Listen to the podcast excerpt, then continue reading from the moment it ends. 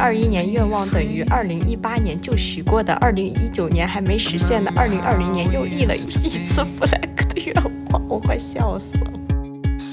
过了这么多年，我已经不指望温柔的推翻这个世界了。你真正的帮助可能是去帮助那些你本来就没有必要要去帮助那些跟你无关的人，不是改变就是冒险。我觉得未知才是冒险。哎，突然利益上升了，那你往下拉一点吧。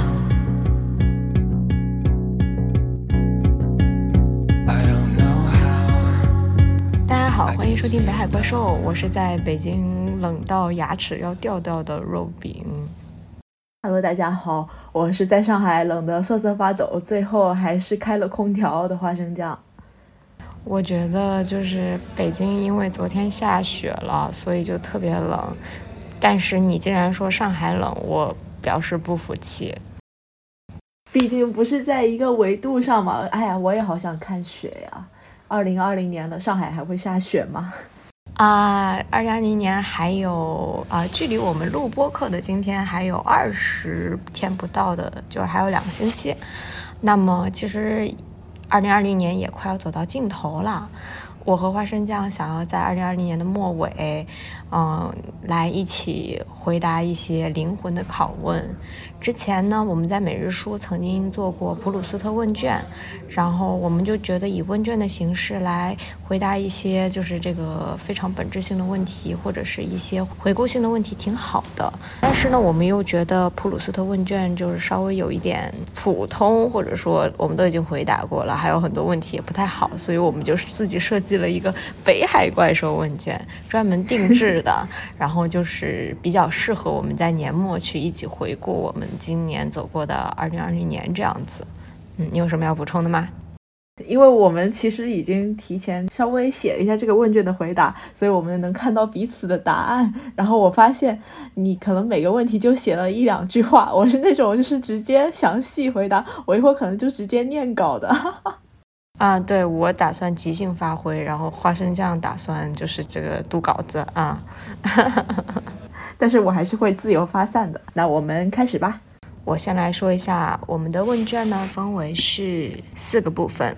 第一部分是回顾二零二零，第二个部分是关于自我认知的一些问题，第三个部分叫 Who will you become，就是指我们未来的一些东西。最后一个部分就是一个二零二零年的愿望。然后第一个部分的第一个问题是：今年让你觉得最骄傲的一件事情或一个事物是什么？你先说吧。那我的答案当然是北海怪兽啦！哇，鼓掌鼓掌！因为做播客这个事情，可能是前两年我开始听播客的时候就有这个想法的，然后就断断续续在脑海里面想说啊，我要做一个播客，我要做一个播客，但是一直没有提上日程，所以这个事情啊，还是要感谢三明治，感谢每日书，感谢肉饼的出现，噔噔噔噔。对，既然就是花生酱已经说过了北海怪兽，我也就不好意思再说北海怪兽了，所以说我就 Q 一下三明治。今年让我觉得最骄傲的，可能是在三明治发表稿子吧。最骄傲的时刻，可能是发表第一篇稿子的时候。就虽然那篇稿子肯定不是我写最好的一篇稿子，但是呢，我觉得发第一篇总有一种初次发表，然后非常兴奋的感觉，也是我第一次觉得我能够把写作这个事情很认真的对待，呃，作为一个人生事业 career 一样的事情吧。嗯，那你发第一篇稿子的时候，会想到你后面会发很多很多很多的稿吗？那当然是会的呀，还会有那种发第一篇稿子的兴奋感吗？还是逐逐渐变成一个习以为常的事情？我觉得现在发每篇稿子我都挺兴奋的，但是肯定没有第一篇那么兴奋，就是现在稍微有一点习惯了。然后第二个问题吧，今年让你最感激的是什么？我觉得今年就是很特殊的一年嘛，因为大家其实都经历了类似疫情，然后这种大起大落的时候，然后对我来说的话，其实就有点更不一样，就是因为疫情，然后延伸出来的什么失恋啊、失业啊，就是今年其实过得蛮惨的。但是就是每次在这种大起大落落的时候，就觉得说啊，我的生活已经要到谷底了，但是都会有那种就是及时出现在我的生活中，就是有接住我啊，然后给我帮助的人。我觉得这个可能是真的有运气好的成分吧，还有就是我身边真的有很多就是帮助我的朋友，然后这点我还挺感激的。嗯，刚刚花生酱也提到了疫情，我让我最感激的其实也是疫情本身。嗯，说起来把一件苦难当做一件最感激的事情，好像有一点呃 矫情，但是我。确实觉得苦难让我成长，也让我看到了我原来，呃，看不到的一个世界。就是如果没有疫情的话，我不会看到我和我家里的一些矛盾，我也不会看到，嗯，社会上这些事情和我个人是息息相关的。我也开始因为疫情，我去反思我和家人的关系，反思我作为个体和社会的关系，也开始对我自己的自我有了一些新的思考吧。所以我觉得我挺感激这个疫情的，就。说的好像听上去非常政治正确，然后非常宏伟的样子，但是确实是这样子。我觉得感激疫情听起来确实乍一听有点奇怪，但是你这么说的话，我也可以理解。对对，就是因为今年是疫情期间，我和我的家人有了非常长时间待在一起的机会，导致了很大的矛盾。然后这个矛盾其实是一直存在的，只不过是在疫情之间激化了，然后导致我们双方都不得不去面对以及去解决，就是到了一个不能再逃避的程度了。所以说解决了之后，就我和我父母之间的关系，和我姐姐之间的关系，和我家人之间关系都有了一个很大的进步。呃，推进在这个过程当中，我自己也有。有很多呃个性和人生成长上的提升，包括我在这个疫情期间，我也发生了一个呃职业选择上或者是人生方向呃事业方向上的一个大的改变，所以我还是挺感谢的。嗯，第三个问题是，今年有没有一部让你印象深刻的电影或者书籍？我说书籍吧，因为今今年看电影看书其实都因为工作的原因减少了很多。然后我想说的书就是那个正常人，就是今年其实他也拍了剧的。我是先看了剧，然后又看了原著的书。你看的中文版还是英文版？呃，中文版。好的。就是我之前看过这个作者啊沙拉鲁尼的聊天记录，但是我实在是很不喜欢那本书。我觉得是可能跟翻译有点关系，因为它有点，而且包括。他本人是九零后作者，我就觉得说他写的东西有点太贴近我的日常生活了，而且他的语言上其实有一点就是很自我，感觉像是我在看什么网络小说一样，就是这些情感，就是觉得好像是很浅层的东西，所以我当时不太喜欢他那本书。今年出了这个《Normal People》的剧，我就先看了剧，觉得就是他在那个情感的细腻度上是非常非常戳我的。然后我后来也去看了书，就是觉得很喜欢他们，就是这每一章，就包括这两个人，因为他这个书其实是讲的说两个人在就是从可能高中认识到一路可能大概有十年的时间的这种就是盘根错节啊，就是情感纠葛啊。哦，我觉得就是他们两个这种有点是命中注定，但是又没有办法在一起的爱情。哈哈哈，亲密关系吧，就是包括两个人是怎么相处，还有他们怎么跟这个世界就是碰撞啊，又和解啊，包然后包括跟周围人的各种关系，就是它其实是跳脱爱情的一种关系吧，有点不知道怎么讲。嗯嗯，我就我就念一段，我觉得我还比较喜欢这种就是有点宿命感的东西，就是他们刚认识一阵子的时候，其实就是一直都互相喜欢嘛，就是女主角。有一章在讲说他们可能第一次认识、第一次接吻以后，就是说他，我念一下，就是说他过去认为自己不配得到任何人的爱，但现在他拥有了新的人生，这是他的第一个瞬间，哪怕多年后，他仍会觉得是的，我的人生是从那一刻开始的。嗯，唉。就是超越爱情的层面，而是他们两个就是互相陪伴，就像一株植物的两个怎么说呢？枝蔓嘛？然后互相成长，互相成就，然后最后就是一个开放性，不管他们是分开还是在一起的，其实他们都是共同完成了一个就是个人的成长。所以你推荐大家去看书还是看剧啊？都推荐，但是我其实更喜欢剧一点。因为剧能展现的更细腻一些，书我觉得有时候有点就是大段的自说自话，但是还是因为剧所以看了书嘛，那起源肯定是书，起源是剧吧？没有，先有书再有剧。啊啊，你是这个意思？对，只不过我在看的顺序上是先看剧。嗯，我我也看了这个剧，但我我没有那个时间去读那个书了。我看剧，我觉得还行吧。可能因为就像你刚刚说的，就是我听了之前播客也有分析的，就是说，呃，《正常人》这部剧，它的特点就在于它是一个当代小说，它是一个九零后作家写的，它很贴近我们的生活。呃，就是包括手机的使用啊，就很现代，很现代。所以说，这是它的一个特点。就是，但是我觉得你说它的现代是它呃像网文小说的，就是好像有一点什么 low 之类的，我觉得这不太地道。但是我觉得，因为我只看过正常人，我没看过聊天记录，所以他在小说中所。描绘出的就是通过爱情，然后去描绘这个年轻人，呃，人与人之间非常细腻的关系的情感的这一些部分，也是我所认同的。就是你刚刚说到的这些，对我觉得也非常符合当下年轻人的一些心境吧，所以我觉得也蛮推荐的。然后我自己想推荐的就是我今年。呃，能够记起来，我读到的比较喜欢的一位作家就是袁哲生，他是一位台湾作家。我当时第一本读到是他的《寂寞的游戏》，然后后面又看了一些呃猴子其他的一些呃小说集。他呢是一个嗯。呃一九六六年出生在高雄的一个作家，然后他三十八岁的时候就呃自缢身亡了，就是在二零零四年的时候，当时这件事情是震惊了文坛。然后其实我知道他这个背景，再去读他的小说的话，你非常能够呃体会到他文字背后的一种。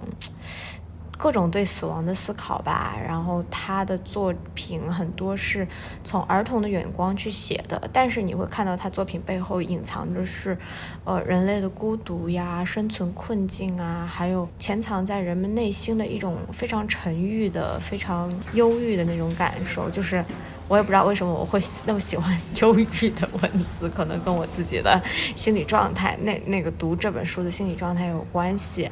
呃，所以怎么说呢？嗯，就是我不知道为什么读的时候，我整个人是非常沉醉在那种忧郁的状态当中，就读着读着可以读哭起来的感觉。就是我觉得对于那些嗯太开心的人可以去读一读，抑郁的人就不要读了，读越读越抑郁。哦，所以这这书真的是会就有点治愈的嘛？我说郁就是忧郁的郁，嗯。但是，就是我是一个挺喜欢去感受这种悲伤和忧郁的人，就不知道为什么。对，所以就是怎么说呢？就是读那种奶头乐的东西，会让我觉得好无聊啊，就是这样。所以，呃，我还蛮喜欢这本书的，但是确实不是很推荐大家去读。如果大家感兴趣的话，可以去关注一下我的 B 站号，我的视解读视频。我还特地发了，就是啊，自己录了那个这本书的读书视频发在上面，随后放在链接里。嗯，嗯。听这个你的描述，感觉有点好奇，但是同时又觉得说这个书应该是有阅读门槛的，像我这种需要轻松愉悦的阅读体验的人，是不是不太适合？有可能，嗯，不要轻易去读。你真的觉得自己想要来一点震撼的，可以去读读看。嗯，那么我们就第四个问题吧。第四个问题是你和去年的这个时候比起来，你进步了吗？花生酱，你进步了吗？跟去年比的话。我觉得衡量这个的话，可能会有几个维度，比如说你的工作啊，或者是你的呃情绪啊，或者是你什么恋情啊，就是各个方面。那我觉得整体来说，就是这几个维度加起来，那我可能进步了吧。就比如说我在工作上觉得更游刃有余了一点，或者是说在心理上更成熟了一点。然后觉得自己更像是一个合格的成年人了吧？就是如果是按合格的成年人这个标准打分的话，我可能去年是不及格的，我今年稍微及格了。但是，但是。我每年这个时候，就是到年终，我可能会问自己说：啊，我到底有没有成为更好的人呢？那今年我觉得还是没有，因为我想起来，以前高中的时候很喜欢吴青峰嘛，然后他当时在小巨蛋的演唱会上说过一段话，就是我印象还挺深刻的。这段话就是说，嗯，请你一定要相信自己，一定要接受自己喜欢的样子，一定要让自己成为真你真心会喜欢的样子。如果你想要做的不是长辈控制的样子，不是社会所规定的样子，请你一定要勇敢的站起来，温柔的推翻这个世界，然后把世界变成我们的。这段话读起来有点绕哦，重点我觉得就是在让自己变成真心会喜欢的样子，还有就是温柔推翻世界，然后把世界变成我们的。过了这么多年，我已经不指望温柔的推翻这个世界了。我当时可能就觉得说啊，总有一天会，就是到了工作以后，等到我们就比如说九零后成为这个社会中坚力量的时候，我们是可以把世界变成我们的。但是。现在到这个节点，我觉得还挺无力的吧，就是离把世界变成我们的这个目标真的还很遥远。说到我个人的话，就是变成自己真心会喜欢的样子，还有接受喜欢自己的样子，其实也很难。不知道什么时候才能真正接受我自己，希望就能早点看到这么一天吧。你觉得现在你还没有接受你自己，是吗？对，因为有时候我会觉得说，我做的并不是我自己，我可能会做违背我本心的事情，比如说我，嗯，我不想加班，但是我还是在加班，我对自己的现状也不一定满意。我有时候会觉得说，我跟前几年自己期待的我想要成为的样子其实很遥远啊。我觉得这个就是涉及跟自己和解的过程，要么就是你变得更好，就是朝你的目标近一点，变成你自己想要的样子；要么就是你就是自我说服。我觉得对于我来说，这个问题的话，肯定是当然了。就是呃，现在的我和去年这个时候的我完全是两个人。然后我觉得最关键的一点，可能是我的心态变得更开放了。就是自从我开始做记者之后，我变得嗯，愿意去接受别人了吧。就是因为我之前一直就是暗示自己是个很自闭的人，然后就是呃，不愿意去跟人交流。呃，所以不管是做播客，然后去出去采访，还是就是跟同学预约这个事情，我觉得我都变得更开放，愿意去倾听别人了。然后就这个事情对我来说变得容易一点，虽然还没有那么容易。嗯，我觉得我总体还是向着一个我想要成为的那个样子去进步的。目前还没有什么，因为可能也也是因为我的学生身份，所以我的自由度比较高，然后所以我还没有为生活所困，让我去做一些我不得不做，然后不愿意做的事情，倒还好。对，所以我总体来说，我在，我觉得我自己正在成为我想要成为的那个人。嗯，哇，羡慕，真的羡慕。下一题，你上一次帮助人的时候做了什么？呃，我我能想起来的事情，竟然是帮我的同事算了一个数据。这个数据其实是本来他应该自己算的，然后他交给了我，或者是说他推给了我，而我帮助他了。对，其实我的话，我每一天都在帮助啊，就比如说刚刚帮助组员画了一点 PPT，但是我想提的是一个我。最近帮助别人两次，第一次是在长沙的时候，上周在长沙的时候，我就是去坐长沙的地铁，然后在地铁入口的时候，我发现就是有两个看上去像下面县城农村里进来的人，然后他们在买那个地铁票，就是用那个机器买地铁票，然后他们就一直不会，然后因为我看到他们是用那种扫码的框对着。对着那个付款码的那个扫描的那个镜头，但其实你应该用你的付款码去对着它。然后我就上去帮助他们，然后其实他们操着一口就是长沙，就是下面的方言，我根本就听不懂他们在讲什么，但是还是很艰难的跟他们去交流了。然后我就发现他们根本就连票都还没按上，然后就在那儿已经开始扫码，然后我就。后来就帮助他们去买了这个票，这件事情我还觉得蛮开心的。嗯，第二个的话就是有一次我在雍和宫附近的一个咖啡店里喝咖啡，然后嗯和朋友一起聊天，然后看到外面有一个人，有一个踽踽独行的一个老人，他呃腿脚是有一点残疾，然后扛着一个糖葫芦的那种把子，然后上面插着的是那种。小玩意就是那种拨浪鼓一样的东西，然后我看他一个人就是走着，慢慢的走得很慢，然后我就跑出去，哦，我说问他说那个拨浪鼓那个东西玩具多少钱？他说十块钱一个，我就买了一个。就对我来说买那个东西没有任何意义，但是我觉得我当下我就是想帮帮他，然后我就买了。嗯，这是我今年做的两件，就是呃，可能是近几个星期做的两件我比较印象深刻帮助别人的事情吧。嗯嗯。你这么说，就是如果是这种类型的帮助别人的事情，我竟然想不出来我近期帮助别人做了什么。我可能真的就是现在比较冷漠吧，就是碰到这种什么路边的摊贩在寒风中瑟瑟发抖，我好像就是可能并没有想到这一点，啊，感觉也是一个需要反省的事情。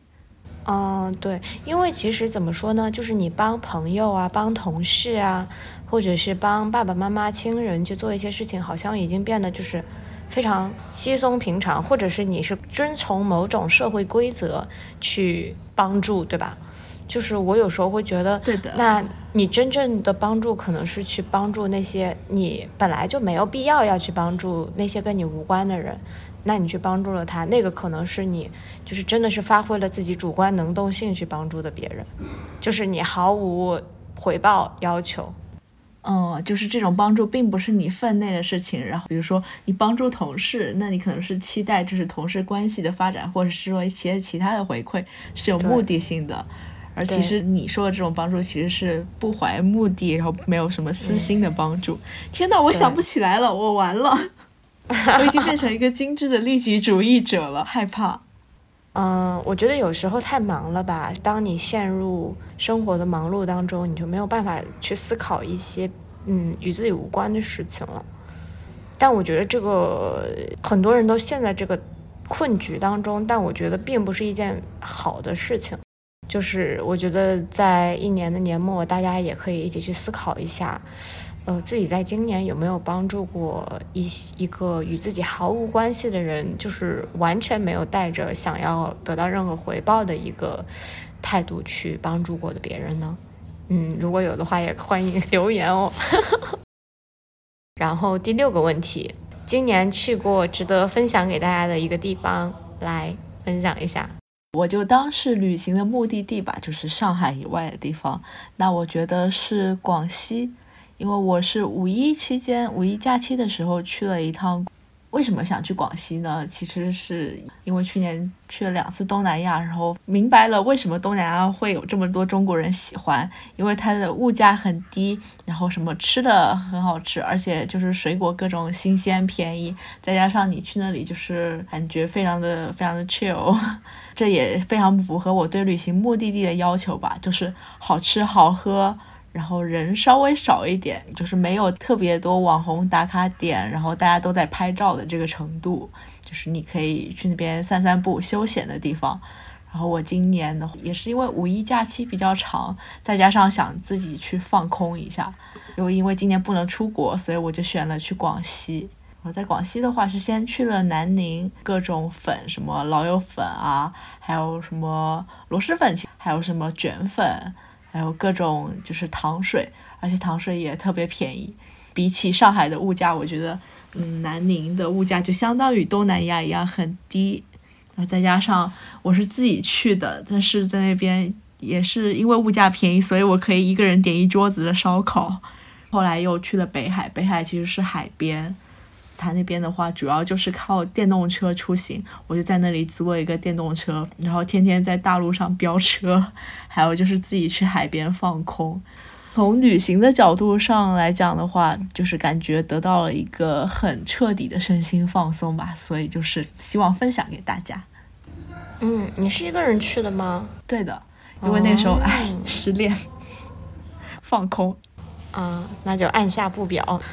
那我想分享给大家，今年去过值得分享的地方，其实在北京的一个怎么说呢？它不是一个旅游地点，因为刚刚花人酱已经分享过旅游地点了。我想分享的是我今年去的一个是北京大红门，呃，一个是北京的皮村，五环外的皮村。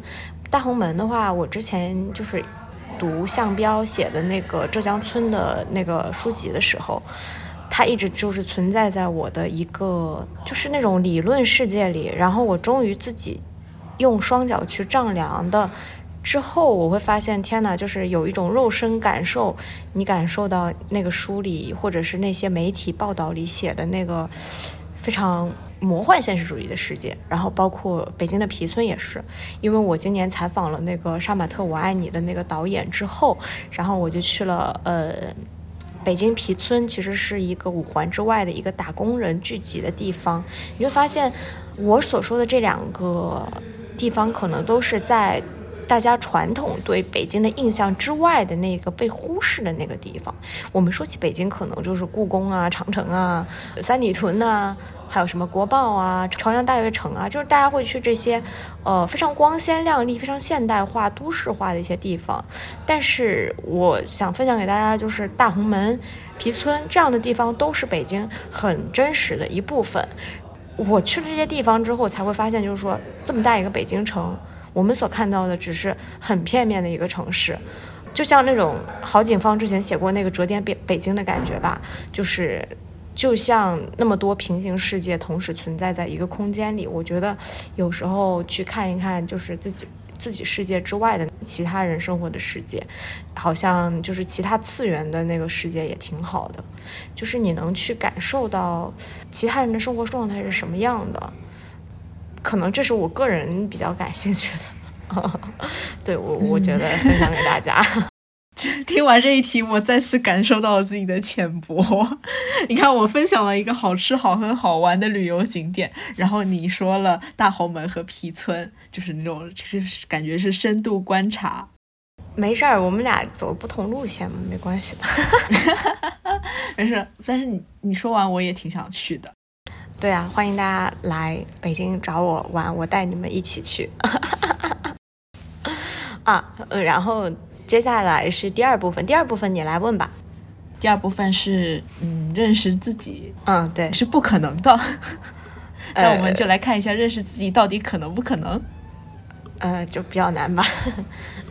第一道题是，你会怎样描述你当下的状态？那肉饼，你先回答。当下的状态，to be honest，我就是在清华大学李文正图书馆的一楼的一个呃展览厅里，窝在角落里悄悄的录播课。然后外面天气很冷，昨天还下了一点雪。嗯，我觉得当下我挺安静，挺安心，也。挺忙碌的，我知道我录完这个播客之后，我还有很多的作业要做，很多 DDL 要赶，很多稿子要写。但是我觉得我在这个当下，我能够非常专注的跟花生酱聊天录播客，我觉得挺开心的。原来当下的状态是当前这一刻的状态，那我可能离题了。我觉得没关系，你就按照你的你对这个题目的理解讲就好了。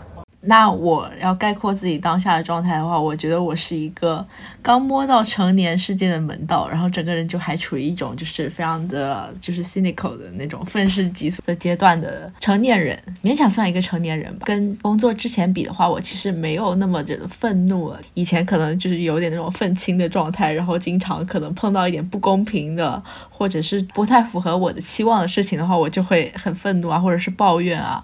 但是这两年是不太会，但是取而代之的可能更多是，比如说这种困惑，还有迷茫，就是嗯，对于我未来的想法，还有就是我对于我当下在做的事情，我其实是有点迷茫的。然后我一边知道说我总会就是摆脱这个迷茫的阶段吧，然后就不那么挣扎，可能不那么孩子气。但是另一方面，我又觉得说会不会就是在这个过程中，我就失去了那种就是对。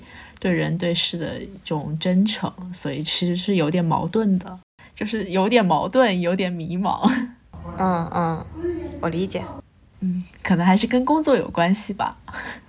嗯嗯，虽然说第一题答的有点悲观，但是我们第二题就要讲点快乐的了。第二题是讲一个自己近期的 happy hour。我觉得一个 happy hour。呃，挺多的，就是弥散在每天的，就是谈恋爱，过分了啊，过分了啊！就是，嗯，谈恋爱，我很久没有感受到这种这种，可能是带着点荷尔蒙的驱使，我我不知道啊，但是我就觉得，嗯，就是那种纯精神情感型的，一个，就是你看着他不说话，可以笑得像个傻子一样的那种感觉。确实，这个我可能好几年都没有这种感受了。这个是每天都有，还挺多的。每天都有这样的时刻？当然了。天哪！突然有被齁到的感觉。嗯为什么连录个播客我都要听这些？啊，这不重要。然后，但是就是如果要讲特定的话，我觉得是跟有趣的人聊天吧。就是，嗯，我因为就是前段时间去采访了仲青老师，也就是不在场的主播鼓掌。我觉得仲青老师是一个非常好的人，就是他非常的平易近人，一点不把我当成一个后辈，就像一个朋友一样跟他聊天。所以我觉得。他的很多思想和很多看法都给我挺大启发的。我觉得更有趣的灵魂聊天是一件非常 happy 的事情。哦，那么换成让你来，既然你分了两个说的话，你你你这有四五个吧？你，我要就稍微脱稿一下了。既然你都讲了恋爱这种事情，我觉得我不甘落后，我不能输。那我近期的 happy hour 就是。哎呀，哎呀，哎呀！对，嗯，就是这样。然后其他的 happy hour 的话，如果是说比较平常的 happy hour，那我觉得是散落在我的就是高强度的加班中的一些小小的 happy hour。比如说我这周一也是我工作日五天唯一没有加班的一天，然后我跟我之前的同事临时约了一个饭。我们已经大概有个半年时间都没有见到了，然后就是临时起意，因为刚好也都不加班。你知道广告哥两个广告哥都不加班有多难吗？所以就是那天准时下班去吃了烤肉，而且一个晚上就在快乐的吐槽吐槽一些，就比如说之前的公司的各种各种奇葩的事情啊，还有就是之前认识的人啊，就是那种跟朋友快乐聊天的感觉，就是好久也不是说好久没有啊，就是因为最近一直在加班，所以没有时间跟朋友好好聊天，然后那天就是觉得说特别快乐。我其他的 happy hour 可能就都是这种加班里的苦中作乐吧，比如说我在加班的时候偷喝了一口什么老板的威士忌啊，还有就是我在通勤的道路上听着电子乐啊，或者是听到了喜欢的播客、喜欢的歌，甚至还有就是加班的时候点的加班餐。比如说炸鸡还挺好吃的，都是这种事情。就是本来加班是一件很不快乐的事情，然后我在这里面挖掘一点点点点的琐碎的开心吧。嗯，挺好的。这就是就是什么果壳里的无限宇宙，又回到了这句话。嗯，然后下一题，嗯，你有什么样的兴趣和爱好？你为这个付出过什么样的努力和代价？我就直接写了做播客这个事情，就是你写的是播客两个字，到底是做播客还是听播客呀？就一样啊，就是你在播客这个东西上面投入的时间。我是去年就是入坑播客，然后不管是听播客，然后还是自己着手做播客，还是我为了喜欢播客而去了一家播客公司实习。或者是去研究播客这个行业，我都投入了大量的精力和关注。对，我觉得播客其实它只是一个载体，就是不能算是一个兴趣爱好。就比如说你打篮球、打足球、玩吉他这样的兴趣爱好。但是我觉得通过播客，我能够去发现更多的可能性，以及认识到更多有趣的人。我觉得就是挺好的。那如果这么说的话，刚好我的跟你是差不多的，但是其实意思是相反，因为我觉得我现在可能因为被加班压榨了嘛，就是整个因为工作占用了太多的时间，然后我已经没有真正能称之为爱好的东西了。当然，我也可以说就是我喜欢播客，喜欢听播客，做播客，但是我觉得就是在这个我投入的时间，不管是听还是说在就是内容的投入上，其实是很不够的。可能播客对我来说，就是按时间的衡量上，我可能只能说是一个打发时间的手段，而不能说是兴趣和爱好，因为我并没有为它付出过太多的努力和代价。这一点也是明年一定要改的。明年我会花更多的时间在播客上的。嗯，我信了。下一题，现有的个性或者习惯里面，你最想改变的一点是什么？呃，我是自我责怪。就是有点自卑，就是我性格中一直呃习得性自卑啊，然后一遇到一些事情，我就会觉得是我自己的问题，然后就开始道歉。嗯，这个是我想要改变的，我想要变得更自信一点啊。你呢？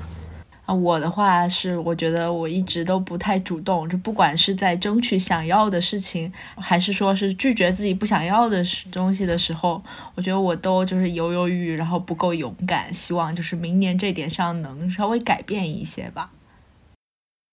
下一题是，呃，这是英文原题嘛？呃，What important truths do very few people agree with you on？就是。有一件事情是你自己坚信，但是其他很少人有人认可的一个事情，我觉得这个问题特别好。对，而且非常神奇的是，这个问题我们俩的答案好像是刚好相反的。你先说吧。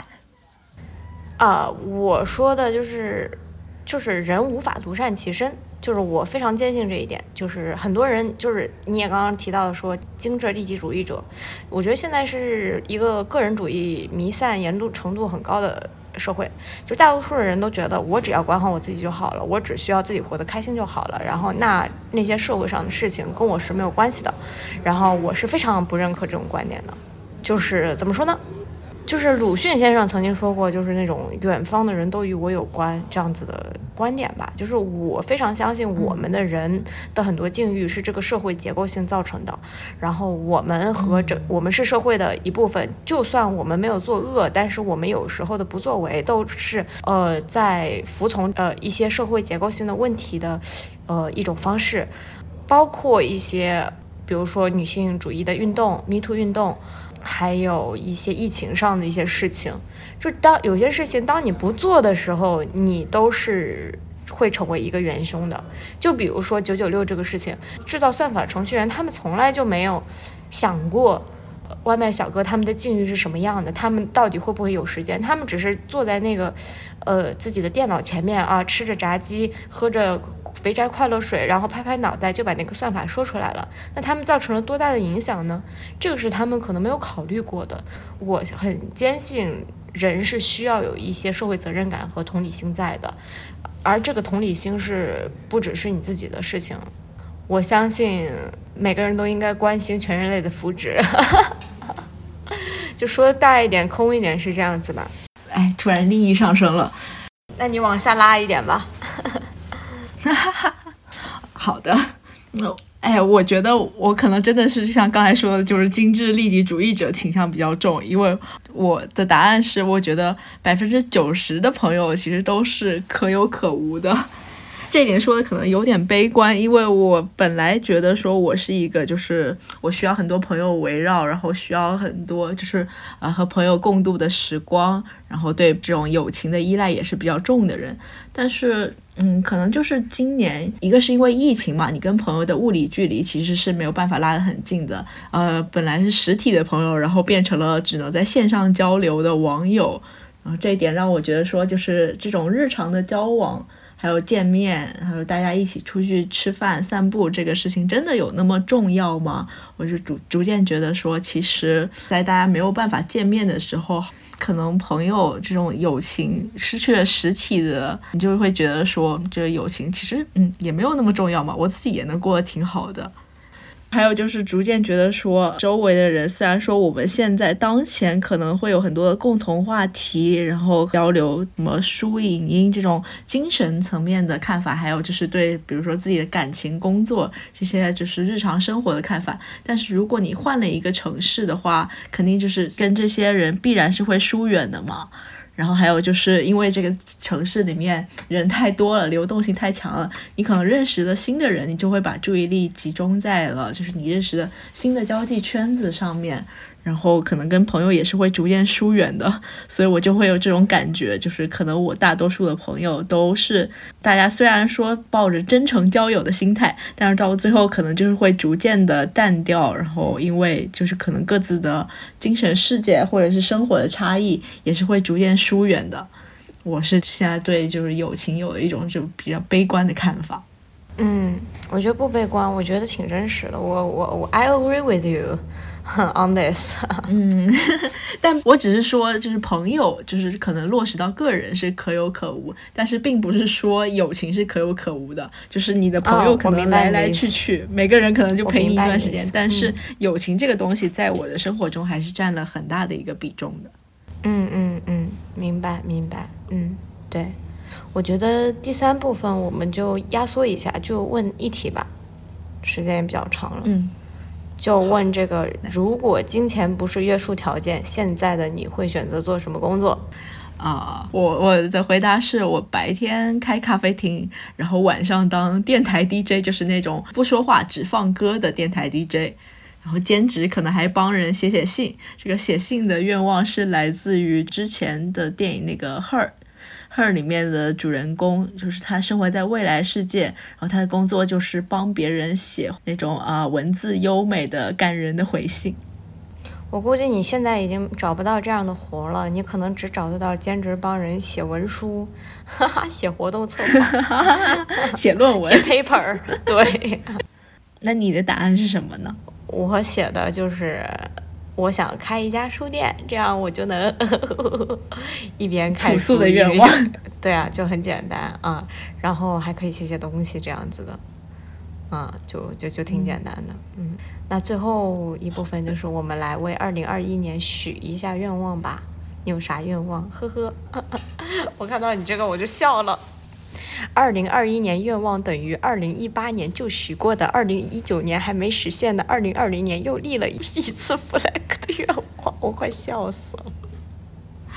这是真的，因为我真的就是那种从可能上大学，我就会写年终总结。我写年终总结的时候，肯定会展望一下明年，对吧？所以就是一年一年的下来，我会每年就是对比前一年自己写了什么，就逐渐发现说啊，我这几年怎么写的都是一样的东西呢？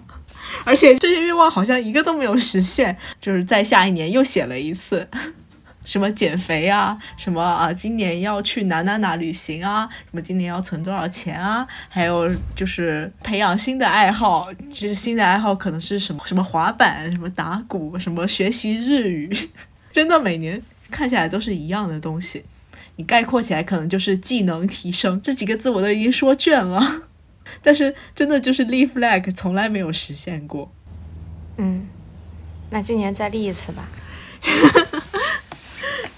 我今年已经就是认清自己，就减肥这种每年都写的事情，已经不想再写了，能维持就不错了。说真的，特别是工作以后，我以前听我朋友说工作以后什么一年胖十斤，我当时还不敢相信，怎么可以呢？肯定是你身材管理做的不行。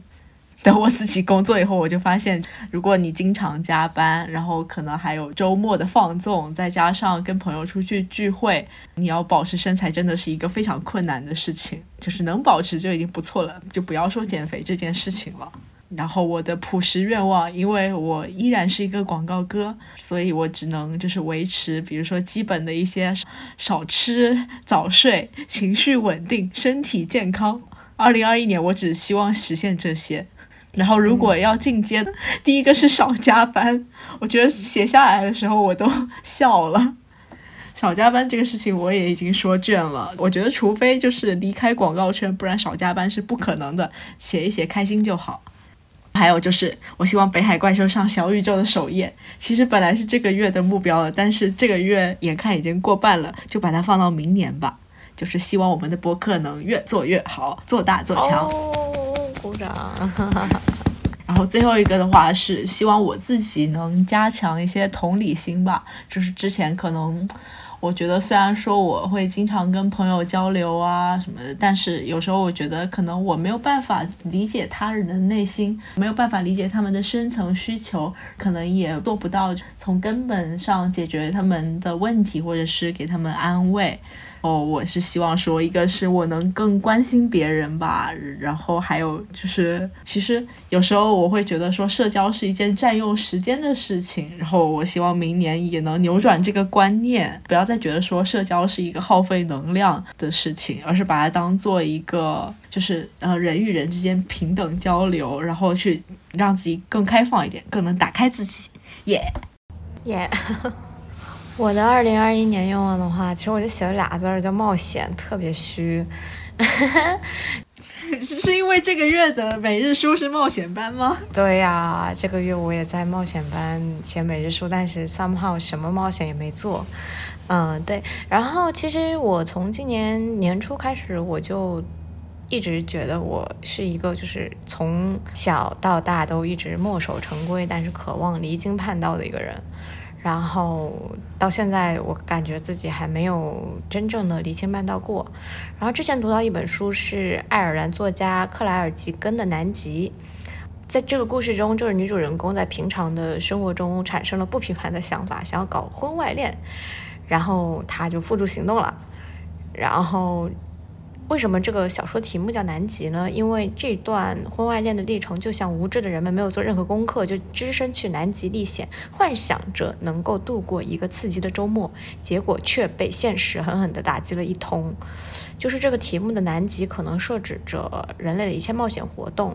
就是危险总是充满了难以抵御的诱惑，但是我们所能够眼见的，就是你这个冒险最后可能带来的。后果可能就是现实的重重一锤。其实我也知道，就是如果我去做一些很多冒险啊，就是可能嗯会带来一些不好的后果。那为什么人还是对那种不好的后果就是充满了那种欲望呢？我就想起了之前我跟朋友讨论过的，他就说，就是我想要出去的这种冒险的愿望，就是想要一种打破牢笼。呃，就是现在我对现状有一些焦虑，然后想要去打破当下的现状，我想要放弃我拥有的东西。嗯，底层可能还是我对我的现状不满意。就是如果我太在意了我冲破这个牢笼本身，我很可能会让我自己掉入另一个牢笼。就是我觉得，就是根源还是我的自卑和不自信，以及对我。自身就是没有办法很好接受我自身的一种状态吧，所以当我写下这个冒险这个之后，我又在想说，我其实还是希望我自己能够不要这么着急，就是因为生活有时候会推着你去面对一些你不想去面对的事情的。对，因为我在过往的生活当中，我其实是一个非常保守的状态，然后也从这个反馈当中去获得了很多正向的能量，就是我做我保守的事情，然后我能够去获得我的成就感，就这样一个舒适圈是很很很熟练的，我很得心应手的，我觉得那我。在这里，二零二一年写下的这个冒险，其实是我想要去挑战、去重塑自己的这个反馈的循环，就是我能够去创造一些新的反馈，就是我做一件新的东西，我做真正顺从我内心的东西，然后从这个东西当中，我获得我自己对自己的认可就好了。嗯，这个是我二零二一年想要去建立的一个事情。那你之前的冒险最轻的程度，也就是出去瞎逛。啊，但是我觉得就是冒险这个东西，你是有大有小的呀，就是也不一定说我一定要什么出去裸奔啊，还是说我要去南极这种才能称得上是冒险。包括你，比如说你以往一直循规蹈矩，上班上下班都走同一条路，然后你可能今天换了一个路线走，其实这个也是就是跳出你舒适区的一个比较小的冒险。我觉得但凡涉及到一点改变的，其实都是冒险。但是这个冒险你不需要付出任何成本啊。那我觉得就是，但凡你改变了现状，你有可能就是，比如说你就是在一个游戏里面换了一个新的路线的话，它可能就有不同的故事发展情节呀。这是，就是你换了一条路，你有可能就碰到新的风景。然后，呃，负面的话，你有可能就因为迷路而迟到了。就是因为都是有风险，或者是也有惊喜的。这个冒险就是一个赌博性质的行为嘛。嗯，可能我所说的冒险，还是就是需要你去做一些牺牲和承担一些，呃，可能会带来不良的后果的，就是是比较大的事件吗？不是比较大的事件，就比如说你打游戏，你换一条路线，你不需要承担任何后果，或者是你上班换一条路线，你这个后果太轻了，或者说你你你知道你所达到的那个目标就是还是你的公司呗，对吧？嗯，你并没有说。我今天是工作日，我就不去上班了。我觉得这比较算冒险。哦，那说的也是，就是其实是后果比较严重的东西。嗯，我觉得是未知的未知的事情。嗯，懂了。不是改变就是冒险，我觉得未知才是冒险。而人要去接受那个未知，接受那个不确定性是很难的，所以这也是我们能够去挑战自己的一个方式。我觉得这才是真正的冒险。是，因为人有时候会太希望就是得到确定的结果，还有就是希望就是你的行为，还有你的轨迹，包括你的未来，都是有一个明确清晰的规划，什么都是确定好的。对，就是当你冒险多。你就会抗压能力，我就会变得比较强。嗯，就是当你比如说出再出现一次疫情啊，再出现一些黑天鹅事件的时候，你就觉得那都不是事儿了。再出现一次疫情还是算了吧，让我们对二零二一有一点美好的展望。疫情快点结束吧。好的，快点结束吧，我也迫不及待想要出去玩了。哎，截止到我们录这期播客的时候，三亚又有了新的疫情，我的天呐！No no no！不要再提这个事情了。好了，那我们就希望二零二一年大家都能过得好一点吧。